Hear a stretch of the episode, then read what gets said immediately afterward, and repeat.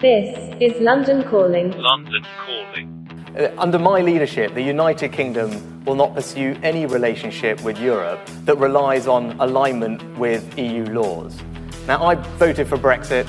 I believe in Brexit. And I know that Brexit can deliver and is already delivering enormous benefits and opportunities for the country.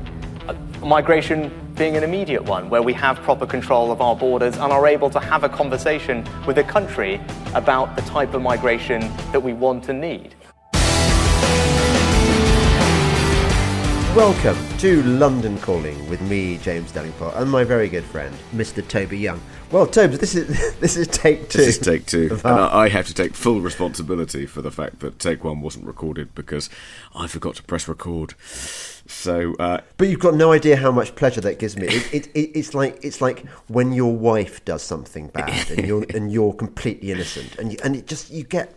You, it's like having money in the bank, isn't it? I know it's, uh, it's sudden. I, I thought I thought you would eternally be in my debt in the you know Brownie Point Bank because you've made this mistake so many times. Um, but there we are. Um, uh, No, no, I'm, I'm, I'm, I was, I was really happy. I mean, even if it means having to do an early morning, early morning recording. So, um, we were talking, weren't we, about about our adventures in the week, and I was telling you uh, we, we- we'd both met um, fans of, of, of Yes. London Calling, which is always nice. Yes. So why don't you tell your fan story first, and then I'll tell mine. Well, I, I, was she a fan? I don't know. The, the- what happened was I went to the National Gardens Scheme annual dinner, and the National Gardens Scheme is this is this scheme where you can open your garden to the public. You, you, you, you'll see a certain time of year there are sort of yellow signs. You've got distinctive yellow signs, and and and and people show off their their gardens, and it's and it's really good because you can have a snoop round people's. You know, Now, now the reason, and- presumably, you're at this dinner is because secretly you're living in actually um, amazing splendour somewhere in Warwickshire, and you've got this fantastic garden that you spend every waking minute cultivating, and you've opened it to the what. public for the weekend. I went I went through a phase where I was really into gardening. In fact, I, I, I- once tried to write a novel about my obsessions, um, and it was at the time it was sharks, gardening, and drugs. Um, and I cut out the gardening in the end. I just did the sharks and, and the sharks and drugs. But no, I've I've, I've as I've got older, um, which is the opposite direction to most people. Most people sort of become more interesting in gardening as they get older. I find that I've discovered just how incredibly hard it is. You you hurt your back um, by digging if you if if you're not if you don't get it right if you don't do it all the time, and and all the things that grew well one year die in another year, and nothing ever seems. Uh, it, I- mean, this, this is why I worry about the coming the coming horror when we're all going to be dependent on, on growing our own vegetables and stuff. Because I know how hard it is, even growing basic stuff like potatoes. So, you know, when you get more complicated stuff, stuff that, that get eaten by cabbage white butterflies and things, it, it, it's just hopeless. so- this is what this is why you suffer from this fear of um, the coming food crisis because One of you know how reasons- hard because you've had you, you're a kind of an allotment failure. Well, it's not just that. It's it. So first of all, you've got to grow the stuff, and then you've got to defend it. That's the Yes. problem. You can't. There's there's no point point having chickens and and cabbages and stuff if you're not prepared to go out there with your your crossbow or your shotgun or your um, slingshot. And, and attack the the hordes as they as they the zombie hordes as they come over the garden wall. Um, so yeah. Anyway, Listen, actually, before you move on to the actual story, let me just interject something here, which is I don't know if you're Yeah. aware, but currently there is an egg shortage, and there will shortly be a turkey shortage, and the reason for that is that we're currently battling with an avian flu epidemic in this country, and all the chickens and turkeys have been put into lockdown, and they're not very happy about it, and they're not laying eggs, and some of them are dying.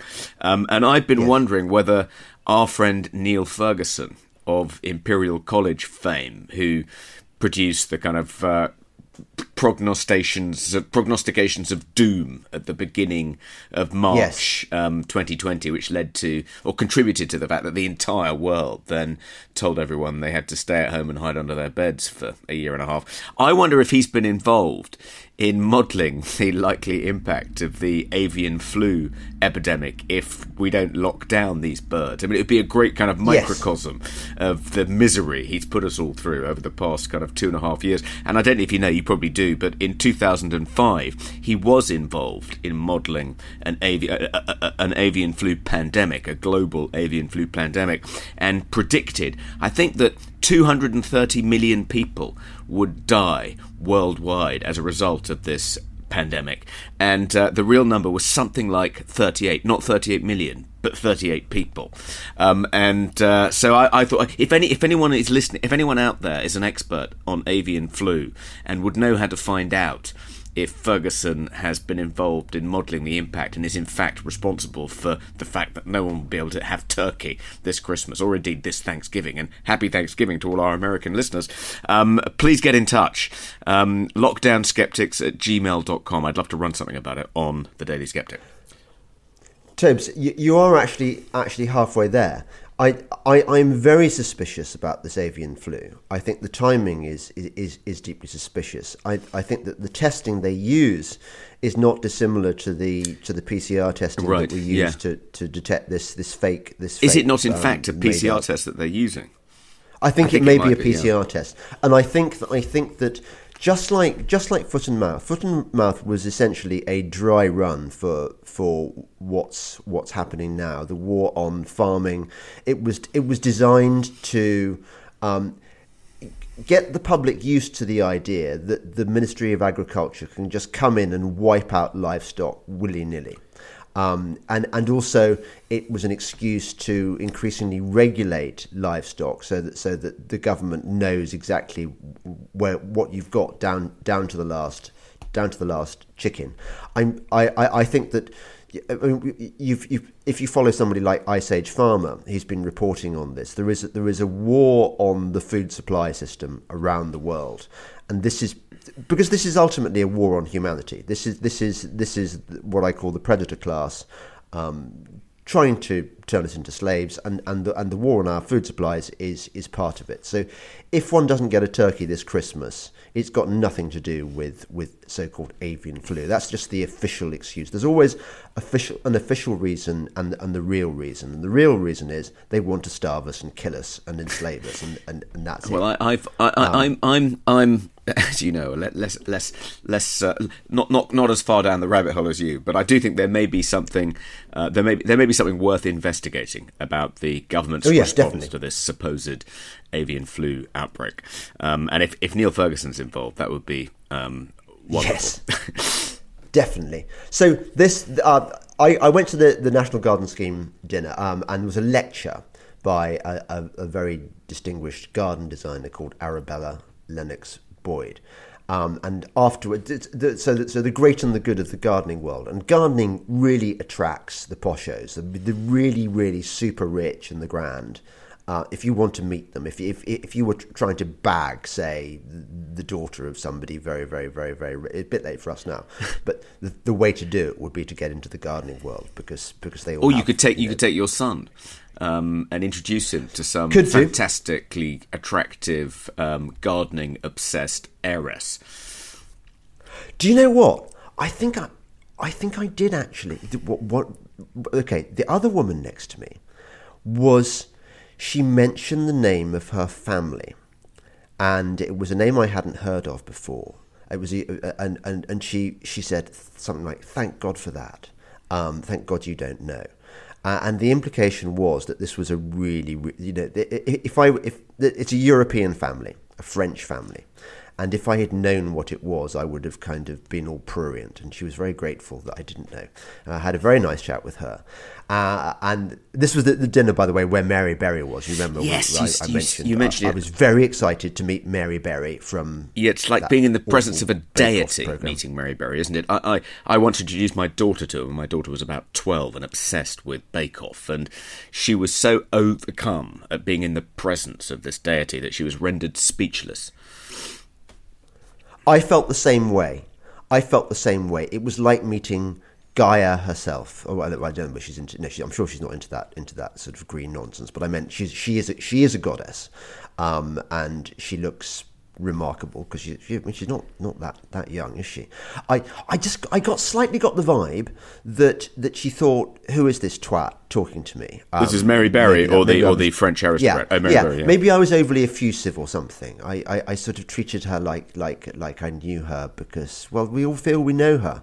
Um, uh, I also met um, Thingy, the guy who writes that column in the Financial Times about gardening, and and uh, the, the Don. What's he called? Um, um, wrote a very good book about St Augustine. Um, I don't know.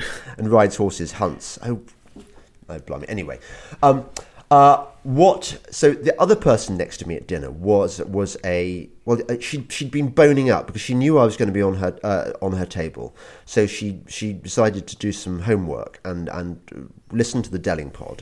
And I think listen and listen to London Calling. I think she was more London Calling. I think she found Delingpod a bit out there. She she didn't want to know that the moon landings hadn't happened. Right. Um, but she, she she made some notes and and her and her criticism of the of the of the London Calling is as follows: that she doesn't think that Mummy and Daddy fight enough. She didn't put it like that, but that was that was her line. She thought we ought to disagree more, and I.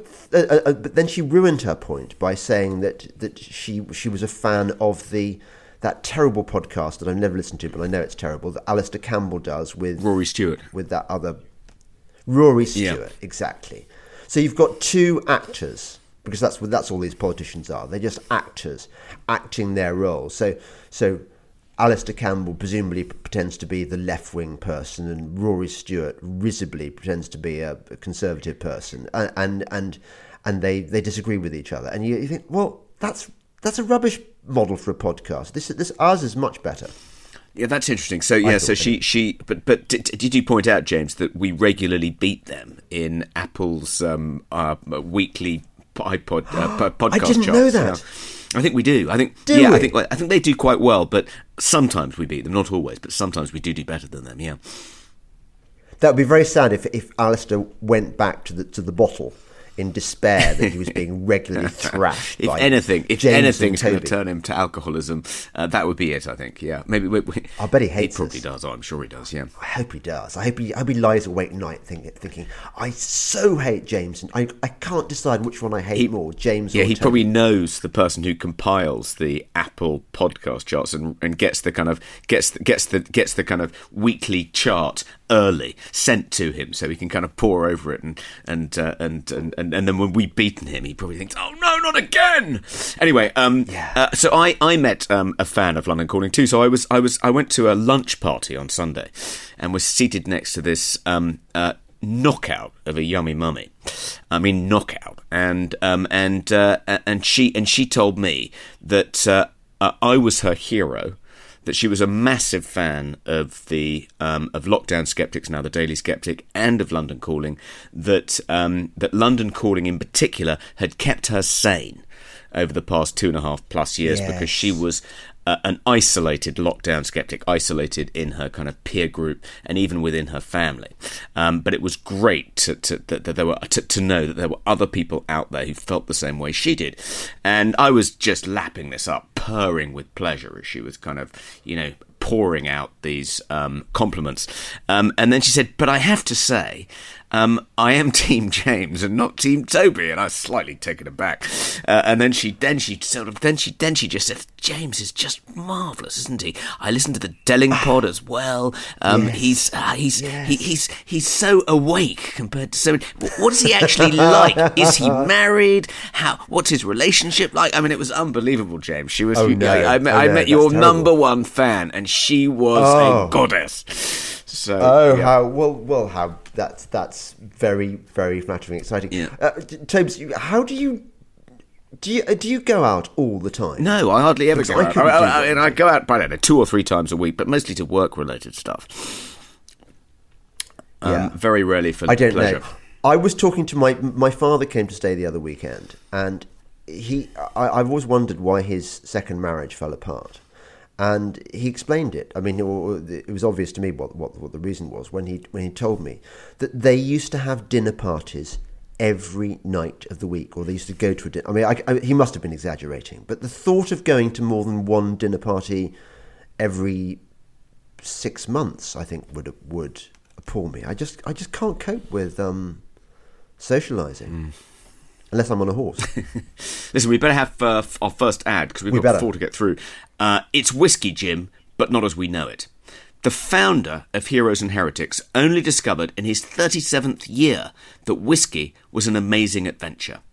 Most people's memory of whiskey dates back to their teenage years, with an evening of whiskey drinking ending in disaster. That was also true of the founder of Heroes and Heretics, so partaking again was a difficult choice, but one he's never regretted making. Whiskey isn't one experience, and one bad experience shouldn't stop you drinking it, any more than one bad steak should put you off eating meat. We believe there is a whiskey out there for everyone. A whiskey cocktail with your name on it, a distillery created with you in mind. Not only can your palate change, enabling you to enjoy the beauty of luxury spirits, we believe the industry should change, expand, and encompass a wide range of different drinkers. Knowing how the nuance and esoteric nature of the water of life can be off putting, we suggest you join the Heroes and Heretics Collective. Heroes and Heretics represents anyone and everyone keen to try, to sample, and eventually to love, to grow to love this magnificent spirit and its peers. Inclusive, affordable luxury.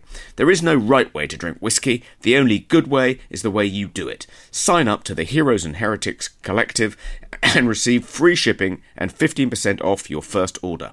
When you next think about whiskey, remember Heroes and Heretics. And I'm now going to read out the URL you have to go to. It's um, H-A-H-C-W-S, Heroes and Heretics CWS, H-A-H-C-W-S dot com forward slash join hyphen the hyphen collective forward slash. But if that's too much to write down, don't worry, it'll be beneath the picture of James and I on the London calling page of the Ricochet website, so you can find it there. Okay, James, are you a whiskey fan? Um, do you know what? I'm glad you asked me that. I, I am just starting to emerge from a gin phase, uh, and I I think I'm getting slightly sick of gin, uh, and I think whiskey might be my new my new spirit. Maybe it's a thing that happens when yeah, you get. well, no, because because he was younger. I went through I went through a whiskey phase in New York um, between ninety five and two thousand. But my issue with whiskey is not that I I had a bad experience and therefore got put off for life. I had too many good experiences. I grew to absolutely love it with a passion, and ended up drinking really? a little bit too much. Um, so I've uh, I, I, stopped, but I'm I'm looking forward to starting again as I get older and being hungover. Do you mix it with water? No, I don't mix. I, I, I do it the American style, so um, over a couple of ice cubes, which I know is sacrilegious if you're a if you're a if you're a fan of the uh, water of life. But uh, nonetheless, that's how I like to drink it. Um, anyway, yes. um, so um, we should get on and talk about some of the issues of the week. I wanted to say, James, that it's been a bad week for Team Toby and a good week for Team James because um, you know trying to maintain. Yes uh, my position, you know, that it's not conspiracy, it's cock up, um, is becoming harder yeah, yeah. as all the cock ups seem to be trending in the same direction. So I'm thinking of three things in particular. Um, first of all, there was um, the autumn statement. Um, which uh, I mean, we might as well you know, Keir Starmer might as well be in 10 Downing Street. I mean, there was very little that I could see that was conservative yeah. about that autumn statement. It's as though, you know, uh, it doesn't matter who you vote for, um, the same people are going to get in and they're going to put up taxes and increase corporation tax there. and make our lives miserable. Uh, no sunlit uplands uh, visible in that autumn statement. Hard to see why anyone would want to vote to rem- to keep the Conservatives in office at the next general election. So the, the autumn statement was pretty disappointing. Um, secondly, um, uh, I don't know if you saw this, but um, the I thought Sharm el Shakedown uh, was all over and that you know the, the the kind of gravy train had kind of moved on to Bali and then you know dispersed. But actually, uh, uh, uh like the day before yesterday, it was announced that the negotiators at Sharm el Sheikh at COP27 had concluded um, a reparations deal, uh, and that all the negotiating teams, including the UK's negotiating team, had signed up to it, whereby they've all agreed um, that the developed nations like Britain and America are going to pay compensation to low income and middle income countries um, for the damage caused by climate change, including reparations to India, which, if you didn't know, has a space program. Um, so, um, absolutely extraordinary. I thought that idea had been kicked into the long grass, and Rishi Sunak had said, no, no, there's no way we're going to compensate countries like China um, for the supposed harm done by the Industrial Revolution.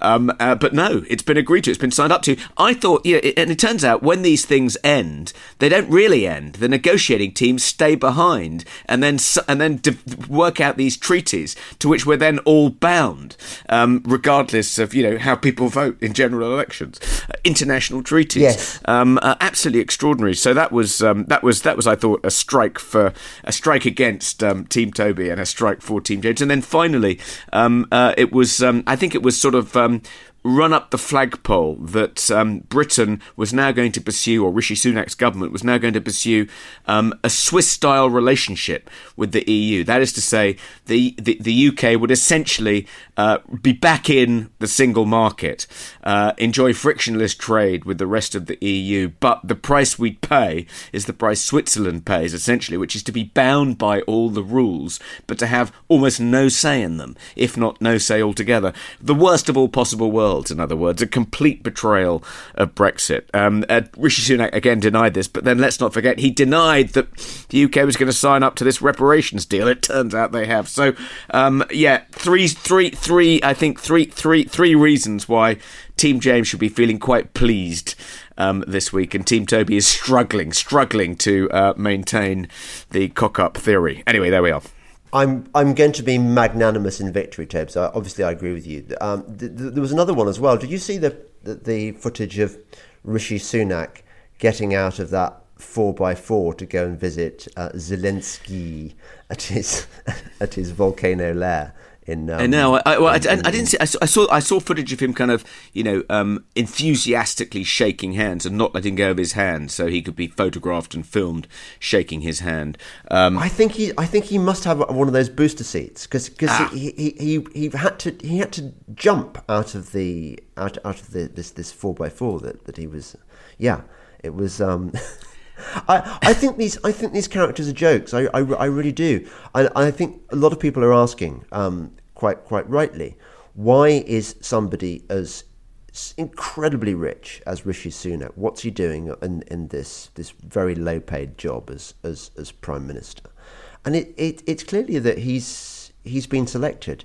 He's been selected by the the cabal, the WEF, what, whoever, to to play his part in the next stage of, of, of, the crushing of, of the people. I mean, it doesn't surprise me at all that the, the, the antics you describe at, at Sharm el Shakedown, because um, as I discovered when I wrote my book Watermelons, the, the, the, the green movement, or at least the, the whole climate change scare, was, was always designed with um, a, a political intent in other words, it, it was never about saving the planet. It was always about wealth redistribution, about about control, about instilling fear in the populace. So I, so I just laugh at this at this.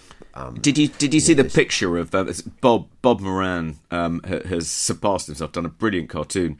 At the top it says "crushing it," and it's got it's got uh, various um, world leaders and billionaires jumping up and down on a sign saying freedom. It's it's on a beach, um, so I guess it's uh, it's it's the G20. It's either Bali uh, or Sharm el Sheikh. Yeah, and, yeah. and, and it's got and, and, it's got one, two, three, four, five. It's got six, uh, six people in the picture. Rishi's in the middle. It's got President Xi. Next to him is Bill Gates. Then uh, it's got Rupert Murdoch um, being propped up by the others because he's asleep because he's so old and doddery. And then it's got um, Justin Trudeau in blackface, obviously, and um, and it's got President Biden leaning over to kiss um, a very very kiss the head of a very very small Rishi Sunak uh, who's clutching a drink. It's very funny, uh, very seditious. Bob is is he's genius. He he is genius. He, he I I mean he couldn't do that stuff if he were still working for a newspaper because they because they're all controlled by the you know their paymasters in the government. Let's hear from uh, let's hear from another sponsor, James, because um, and I think this this time it's you. Should we hear from our old friend Thor? Yes. Oh dear. This one says Toby to read, please. Ah. Sorry, Thor. I'm going to have to disappoint you. I'm going to have to pretend I'm I'm Toby. Um, I know Thor personally. He's provided pro bono support to the Free Speech Union cancel culture victims since we launched, and he'd like to connect with you, especially if you run a business and you're firefighting in challenging times. Because when Thor isn't supporting FSU members in the eye of cancellation storms, he helps businesses through rough times. For example, an SME facing 20% redundancies worked with Thor and within four months landed £20.4 million worth of new contract value, avoided redundancies, and secured a 10 year project pipeline. Thor's included a personal note for you, the London Caller listener.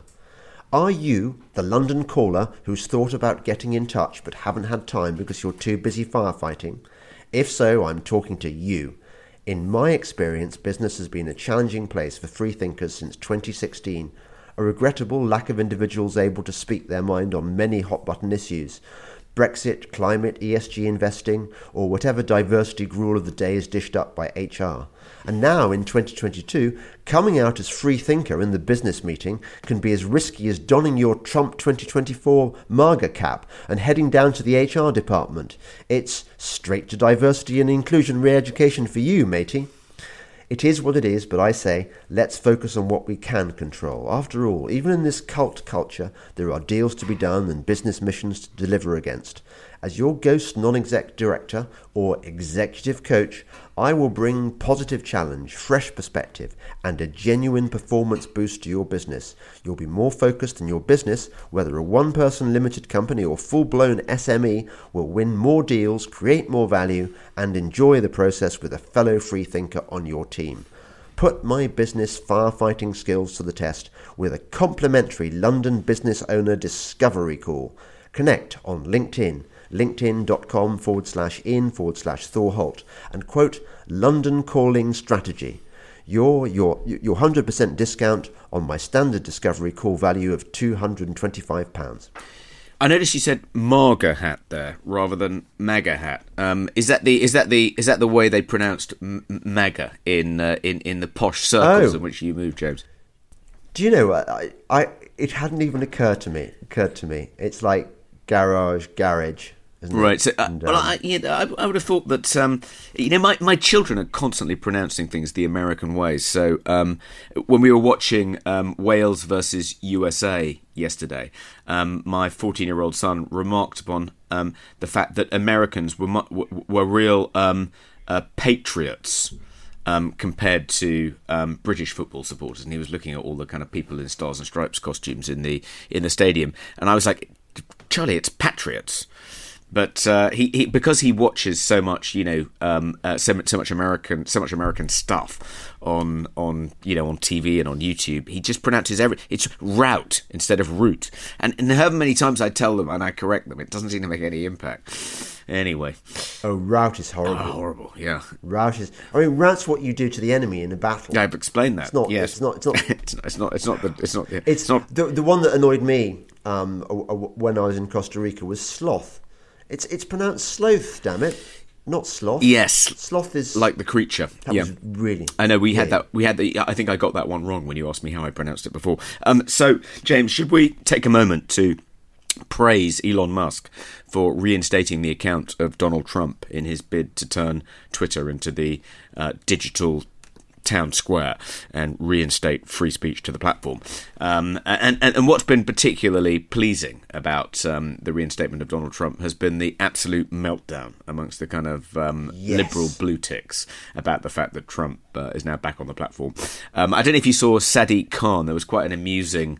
Um, uh, uh, so one of the people who's been um, uh, allowed back on is Andrew Tate. And um, uh, I love Andrew and. Sadiq Khan had an absolute kind of uh, hissy fit about the fact that Trump was now back on Twitter and kind of uh, tweeted this kind of finger wagging reprimand, um, pointing out that you know uh, far right disseminators of hate speech should not be allowed on Twitter. They were going to contaminate the town square, um, and it was quite the wrong decision. And um, and and Andrew Tate. Uh, quote tweeted Sadiq Khan said, "This is the woman who's responsible for turning London into a shithole," which I thought was quite funny. Um, He is. There is something very, very weird and creepy about Sadiq Khan. It's it's his it's his toxic blandness, isn't it? This, this, Yeah, that's a good does, phrase. He does so much harm to London. I mean, I, I, I, I would bore you if you had the time with my with my travel experiences in London when I when I came up the other day for this for this gardens event. It, it, ju- it was just I was shocked by how it was it was like the, the, the sort of the last days of the Soviet Union where where the, the, the whole system is just not working. So I tried to get a a Piccadilly line train at rush hour time, seven o'clock in the evening. Piccadilly line is the line that serves Heathrow Airport, and I went down there. I was late for this for this lecture, and the, the the sign said there wouldn't be another train for thirteen minutes. Well, that that's not on. I mean, they should be every two minutes at that time, and the if you if you go above ground, you've got twenty mile hour zones everywhere, and, and, and these ghastly scooters and horrible bicycles everywhere. I know I know you use bicycle, but but a lot of a lot of the people on bikes are, are a menace. London is grinding to a halt. In fact, the other day I tried di- driving down the Camberwell New Road, which is now which is now a, a twenty mile hour zone, and my car, my diesel car, so that the, the engine started seizing up because those cars are not designed to go at 20 miles an hour for any length of time. It's just ridiculous. They must know this. I'm, I'm, I'm sure it's, it's, it's, it's deliberate to screw us all Even over. when your car breaks down, you're convinced that Bill Gates is behind it. Um, but uh, I, I've got a two word solution to this problem, James Elizabeth Line. So I don't know if you're familiar with this latest addition to London's tube network, um, but it, it's sort of it's a combination of overground and underground. So it starts I don't know in Reading or somewhere, um, and goes to Abbey Wood at the other end. But in the middle, it goes it goes through central London like a knife through butter. So you can get on it um, at Acton Main Line. It stays above ground for a little bit, and then it goes underground. You get to Paddington. You used to have to change at Paddington, so they tried to get it all ready in time for the Queen's 75th. You know, anniversary, um, but they didn't obviously because was, there were various delays. And they opened it, but there was this break, and at Paddington you had to get off and change to get to kind of continue on your journey on the Elizabeth line. But you don't have to do that now; it's now straight through, and you can go from Acton Main Line to Liverpool Street in about 18 minutes. It's extraordinary. It's changed my life. So, um, and it, it, it does come roughly every two minutes. So um, it it ends a little bit early. It ends at about 10:35, 10:40. So um, it's not much good for getting home late at night, but uh, for getting to places, it, it's transformative. Well, the, uh, at this point, the American listeners are just on the edge of their seat, and they're thinking, "Tell us more about the London transport James and Toby. We'd love, we'd love more pornographic detail about which stops." Metro, metro porn. Yeah, we, uh, that's, that probably be is a particularly excited at the, the chance of going to Acton. Yeah. Uh, who, who lives in Acton, Toby? Nobody lives in Acton. the, the, the creme de la creme, James. The best of the Is best. right? Yeah. Um, so, um, what else should we discuss? What about? Um, uh, you, you, I think you mentioned yesterday um, that um, you yourself um, have been accused of being controlled opposition, which I thought was quite amusing. Oh yes, yes. I've got to. I've got to. Um, I'll have to look look up the. So somebody wrote this this nice, you know, piece about me, and um, on on on this site called Off Guardian. Um, I'm familiar, yeah. I think you know about, Yeah, don't you? yeah, they were very sound at the beginning of the lockdown, and I think it was started by some Yeah. former Guardian journalist, hence its name. Some somebody said, you know, something something to the effect of that. I I, I don't trust James Delingpole. He's going to be because of his establishment background. That that that that, that, that even you know, he talks about he talks about having taken psychedelic drugs, but even that's a that's a tell because they just want to they just want to drug drug us with you know to control our minds, like in like in Brave New World, some, something to that effect. And um, this is this is what one does encounter um, um, rampant suspicion I'm afraid. And and and how did you how did you persuade? that? or did you think about how you'd go about persuading this person that you're not in fact controlled opposition and that you're just saying what you think? No, Did you did, I did, did you realise how difficult it is because anything you say will just be seen as yet more evidence that his conspiracy theory about you is true? And did that then give you pause for thought about conspiracy theories more widely? the, the, the problem is that that that uh, when you're of that frame of mind, th- th- that you spend an awful lot of time trying to decide who is controlled opposition and and who is just I don't know wrong on certain issues and who is this and that.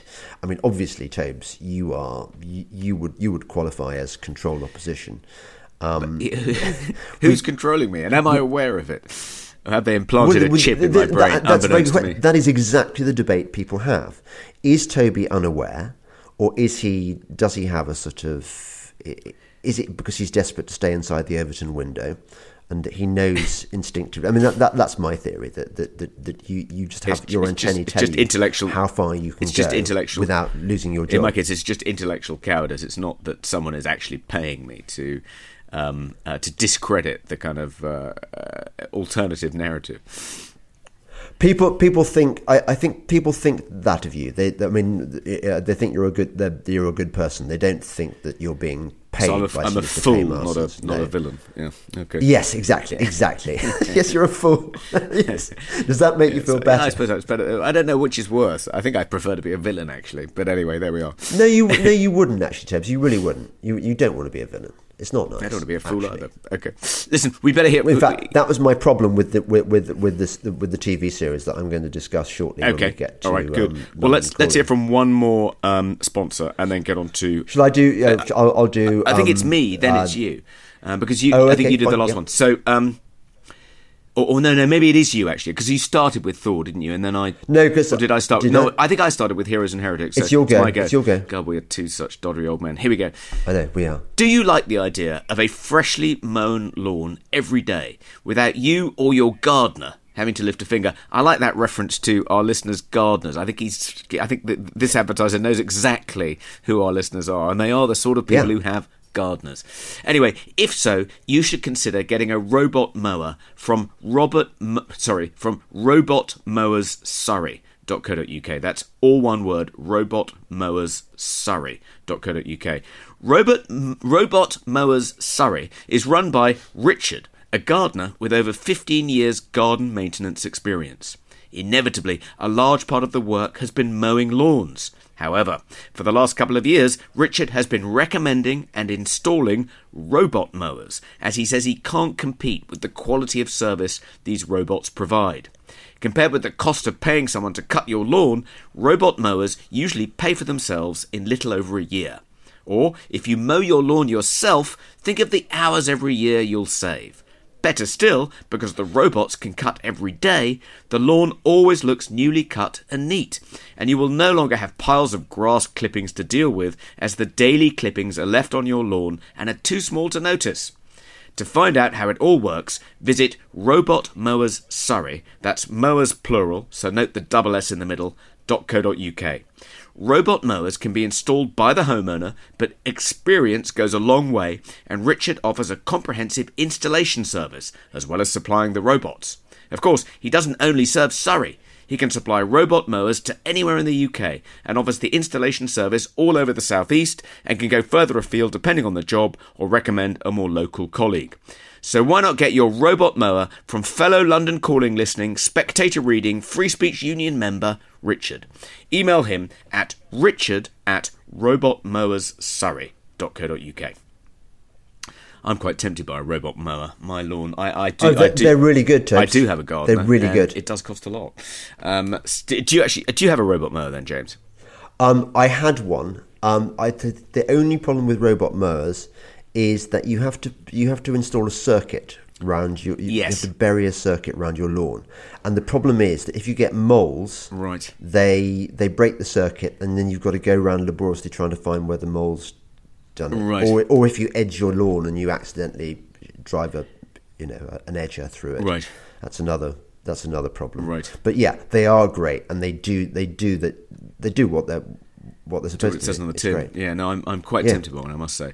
Um, No, get one, So, get um, one. yeah, culture corner. So, um, what have you been watching this week, James? I finally caught up with that series that you were you were constantly recommending, Ted Lasso. Oh yeah, uh, which I, I was I'd been put off because it was about football, but actually I think it's really charming. I think Jason Sudeikis, uh, an actor I'm not very familiar with, but I thought he, he he's, he's very charming as this this uh, eternally optimistic, good-natured American coach brought over to to run a an English football team, and it, it, it's charming. It's got the same charm that Detectorists had. That it's it's gentle. There's it's it's not. There's no sort of real. There's no cruelty there. It- it's it's, it's surprising how popular it is in the UK. I mean, it, it's almost a metaphor, isn't it, for American colonialism?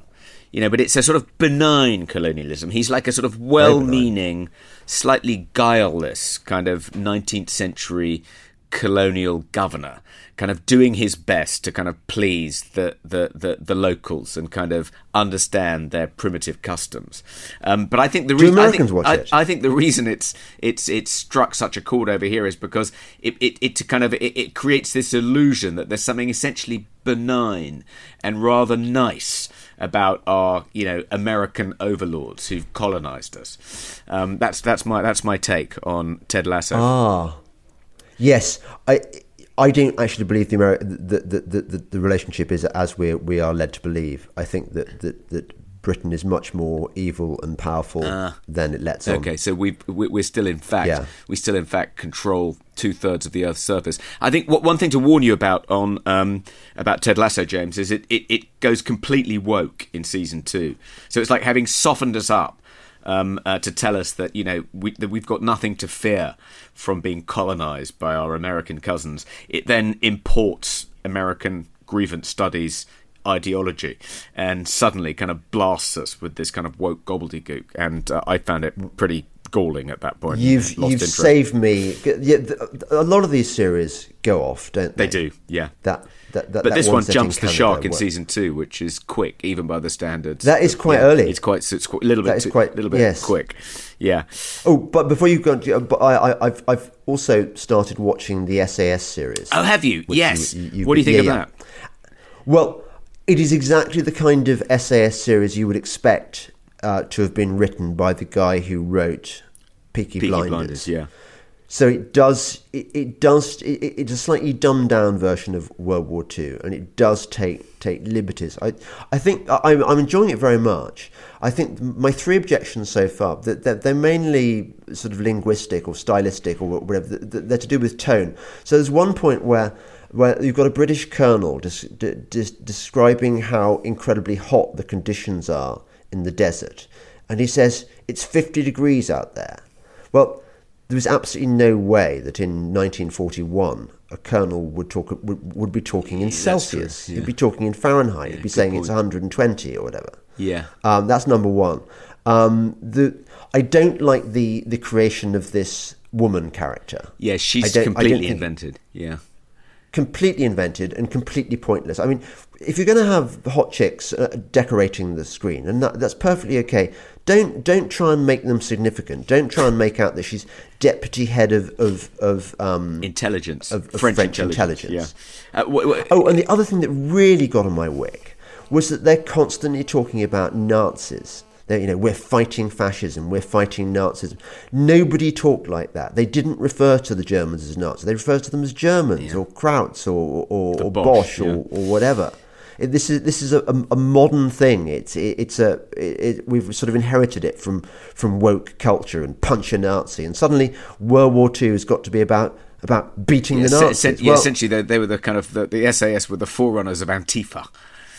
Yeah, exactly. It, ju- just wasn't the case. I, I think Churchill occasionally sort of talked about Nazis or Nazis. He, he, he always mispronounced it to annoy to annoy them. But I think generally people refer to them as by the nationality. Um, yeah, I think I think terms Anyway. like the Boche and Krauts are now considered racial epithets, which are unacceptable even even in a period drama set during the Second World War. Um, yeah, I, I, I, I enjoyed it too. I mean, it's it's reasonably well done. The characters are, are quite compelling. It's well acted, and the you know, the, the, the, the, the source material, the basic the basic story is so compelling. It's you know you can't get Yeah. away from the fact that you're celebrating kind of you know macho daring do, um, uh, you know uh, during the Second World War. Um, uh, you know it's hard it's hard to make something wholly woke about the the origins of the SAS, but it does do its best to be woke. I don't know if you It does. It, it, it's so um, so so um, you know um, uh, Dominic West, who plays the head of British intelligence in Cairo, turns out to be trans, which I'm sure there's no historical basis for at all. Though, please, dear listener, if I'm wrong, correct me. Uh, and then um, Paddy Mayne, who was the kind of psychopathic, um, uh, kind of talismanic kind of uh, member of the founding member of the SAS, um, turns out to be gay um, and in love Yes. with you know um, a, another trooper. Um, uh, uh, which I don't know whether there's any historical basis for that either, but I rather doubt it. Um, I think they've got the. I think Paddy Mayne was much much bigger than he was a sort of prop forward type. I yeah, think. that's one of the Um, slightly the- the- implausibly. Paddy Mayne turns out to be. I mean, he's rock hard, and everyone's terrified of him, and he wins every fight he's involved in in the series. Um, you know, including up against kind of you know a battalion of others, and uh, and yeah, and you think this guy looks completely weedy. You know, he he- he's a sort of girly man. He can't possibly win all these fights or be this psychopath or lead be a leader of these kind of men.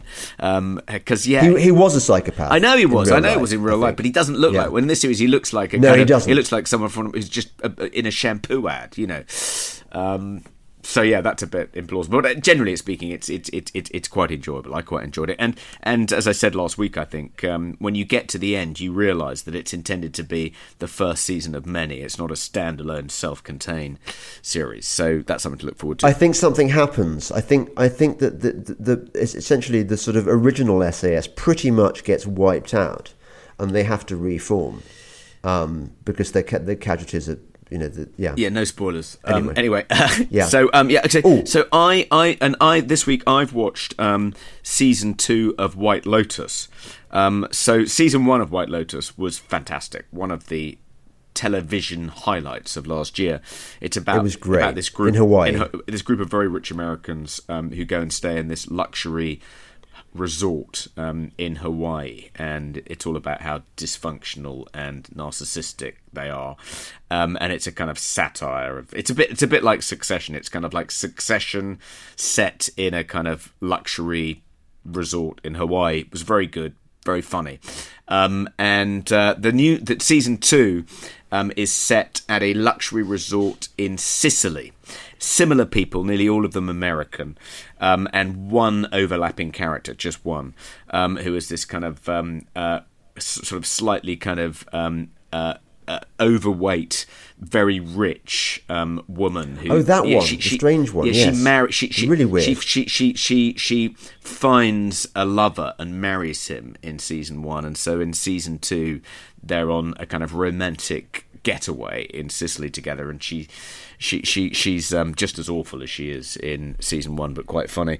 Um, but um, the difficulty with it is that um, I don't, I don't know anything about luxury, you know, resorts in Hawaii. I've never been to Hawaii, and so for all I knew, you know, all the details were exactly right in season one. But I do know a little bit about, not much, but a little bit about lot- a lot. a little Be- be- teeny tiny bit about Be honest, a lot. luxury resorts in Europe, and um, and, and and and a lot of it struck me as quite implausible.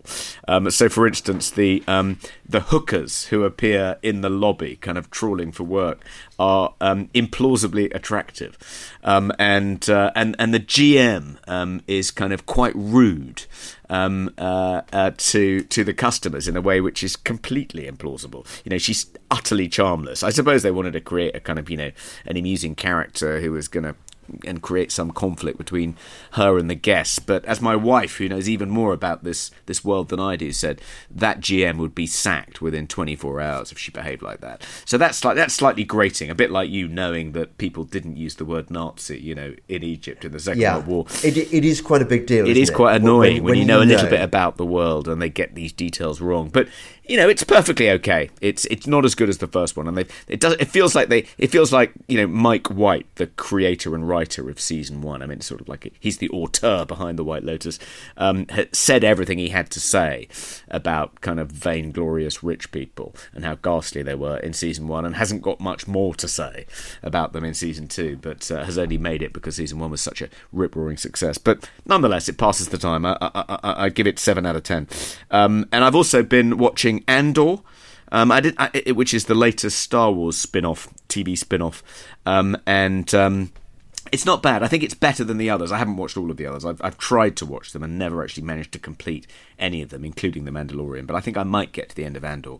Um, it's written and sort of directed by Tony Gilroy, who um, is a pretty good writer director. Did some of the Bourne movies, so um, I'm quite enjoying. I'm quite enjoying Andor. I, I, I, won't bore you as to where it fits in the kind of um, Star Wars canon, but uh, it would go way over my head yeah, if you no, tried. I won't bore you with that. But anyway, so that that's okay. And I also watched season two of Gangs of London. Sorry, it's episode two of season one of Gangs of London, which which I am recommending. I think Gangs of London is good. And I also watched an episode of a series called Deep State.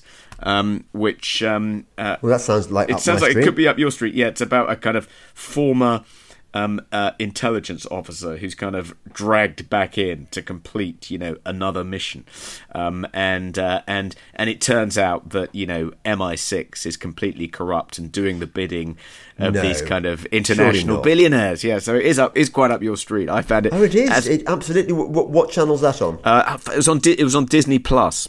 It's uh, I don't know oh, what really? it was on. Originally. Is it is it English or American? It's sort of it's, it, no. It's a I think it's a co-production. A lot of the characters are English. It's initially set in France, but the main character Mark Strong obviously is English, and most of the most of oh, the characters are English. I think I think when he when he comes up against this kind of evil American corporation, um, uh, who are pulling all the strings. Um, I think he then encounters some Americans. It's a bit like it's a sort of similar it, thematically. It's quite similar to Terminal List. Not quite not not as well done, I didn't think, but I might I might I might chance ah. my arm on episode two. By the way, I watched the last episode of The Old Man, which I thought ended rather abruptly. I guess they're hoping to, to, to produce a second season of that too, but it was rather unsatisfying. Um, uh, I didn't. Want, I oh. didn't want to have to be forced to kind of wait until season two to kind of you know tie up all those loose ends. I hope that it would be a self-contained package, even though I'm happy to watch another season. Um, but anyway, so uh, I watched yeah. the new uh, the new um, Sylvester Stallone series, but before I tell you what I thought of it, should we just do the last ad? Let's do the last ad. Yeah, and that's you. Yeah. Whether, like me, you leap hedges on your 17 hand hunter, or Toby, you brave Reykjavik's volcanic ash, what do you do when you're snowed under and notice your fiercely independent elderly mum or dad isn't coping? This would have been a disaster, but now you can whip out your phone and call the Family Emergency Service. That is, the Live In Care Company Call 0118 914 5300. The Live In Care liveincarecompany.co.uk does exactly what it says on the tin. The Live In Care Company, run by a fellow London caller, rocks a 97% five star Trustpilot rating, and the Live In Care Company believe that your family, that, uh, oh, sorry, Sorry, I had a terrible moment there. The Live In Care Company believe that your family should be cared for at, at home by carers who actually do care. We do not believe a synthetic and potentially locked down environment of a residential care home can compare to one to one care in your own family home. As one amazed Trustpilot reviewer wrote recently, we urgently needed a carer with only 24 hours' notice. This company contacted us very promptly and had a carer for the position within a couple of hours of their call. Absolutely amazing service with very professional, caring attitude and a very personal touch to our care needs. This company is far the best we have used. Get in touch via www.theliveincarecompany.co.uk or ring us for a no obligation conversation on 0118 914 5300. We would love to help.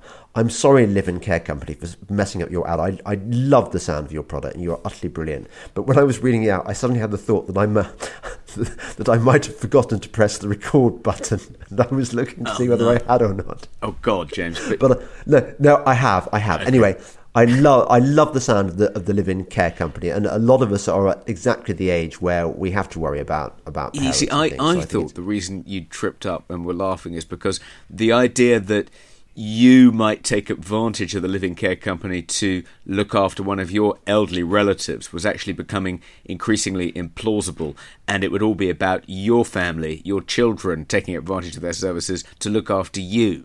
Um, uh, I thought that's what because that, that, that that's what I was thinking No. when, when you were reading it out. I was thinking I'm going to soon be taking advantage of the live-in care company services. Forget about forget about getting them for my my parents. No, I don't think that. No, I mean, the, the, well, you, you, your your your father's father's no longer with us, is he? And, Um, but but I mean, it is a terrible phase in life you go through, isn't it? Where where where you've got these parents who just can't look after themselves anymore, and it, and it, and you and you don't want them to have a horrible experience in some soulless soulless care home. Yeah, you, God's much rather looked after at home. Absolutely, yeah, Yeah. totally.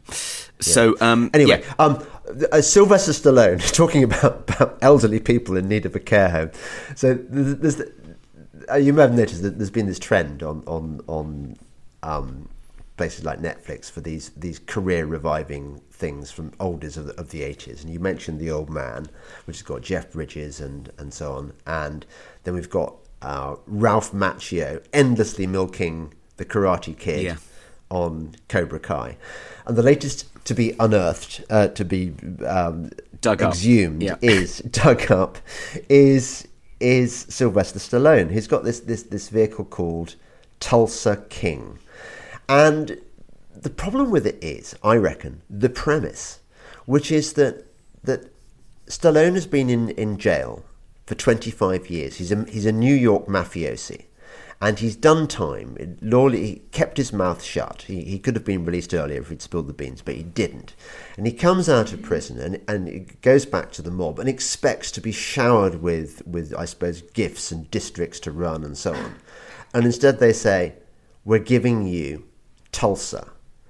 Uh, Uh, th- there is no mafia presence in, in Tulsa, according according to the, the premise, and somehow it is in the gift of the New York mafia uh, to, to offer this over to Stallone, I, which, which makes no sense to me. How how can the New York mafia say you have you now have, have the right to control um, hmm. Tulsa? What about the Yeah, Oklahoma me- mafia? Wouldn't they have something to say about it? Yeah. well, you'd have thought. Or they might say, "We're giving you Ulaanbaatar." It, it makes about as, as as much sense. So the next problem is this. So you've then got St- uh, Stallone, you know, uh, not very gracefully going out going out to Tulsa, and setting up a mob operation there. And and we're encouraged to think of Tulsa as well. I mean, I don't, I don't know anything about Tulsa apart from that that pop song by Gene Pitney.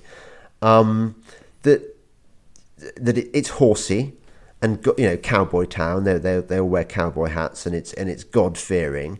So it's a sort of nice sort of innocent place, and. I I don't see how one can root for Sylvester Stallone moving in with his mafia ways on this innocent town. Wh- Why is that a good thing? Why are we supposed to be happy about this? Okay, so but apart from the premise, which you find a little bit implausible, as well as the Yeah. moral nature of the central character, Yeah. is it any good? Is it well done? Is it is it is it? Well, he, he's Stallone, and, and, and he's perfectly good at playing Sly Stallone. So you know, you, you, you, it, it, it's trading on your nostalgia for Rocky and Rambo, Right. And he's he's still got it. he's got the most amazing physique. He doesn't look seventy five, right. Um, He d- he won't be needing a live-in care company, uh, lovely to look after him anytime soon. Yeah. He won't. Okay. Uh, Right. uh, anything- well, I've got to go riding. I'm afraid. Yeah. Um, uh, so I'm, st- I'm still working my way through um, Sharpe's. I-, I moved on from my last Sharp book, and I was going to give myself a break and read something a bit more demanding and intellectually nutritious. But I had it, I enjoyed. I think it was Sharpe's Battle, which is a good one, so much that I've now just Ah. moved on to the next one in the series straight away. Um, so I've, I'm binging. So I'm now I'm now about halfway through Sharpe's Honor. But after that, I think I'm then going to move on to Barry Lyndon before I go back to oh, good. Sharpe. Um, I, I, I literally do have to go uh, and get on the horse now, Topes. I mean, oh, I, I, know I live like life out of a Trollope novel, but I must go. Uh, Lots of love. Okay, bye. Bye. This is London Calling.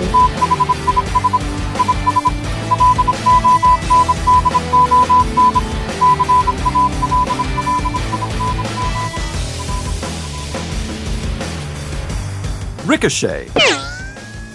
Join the conversation.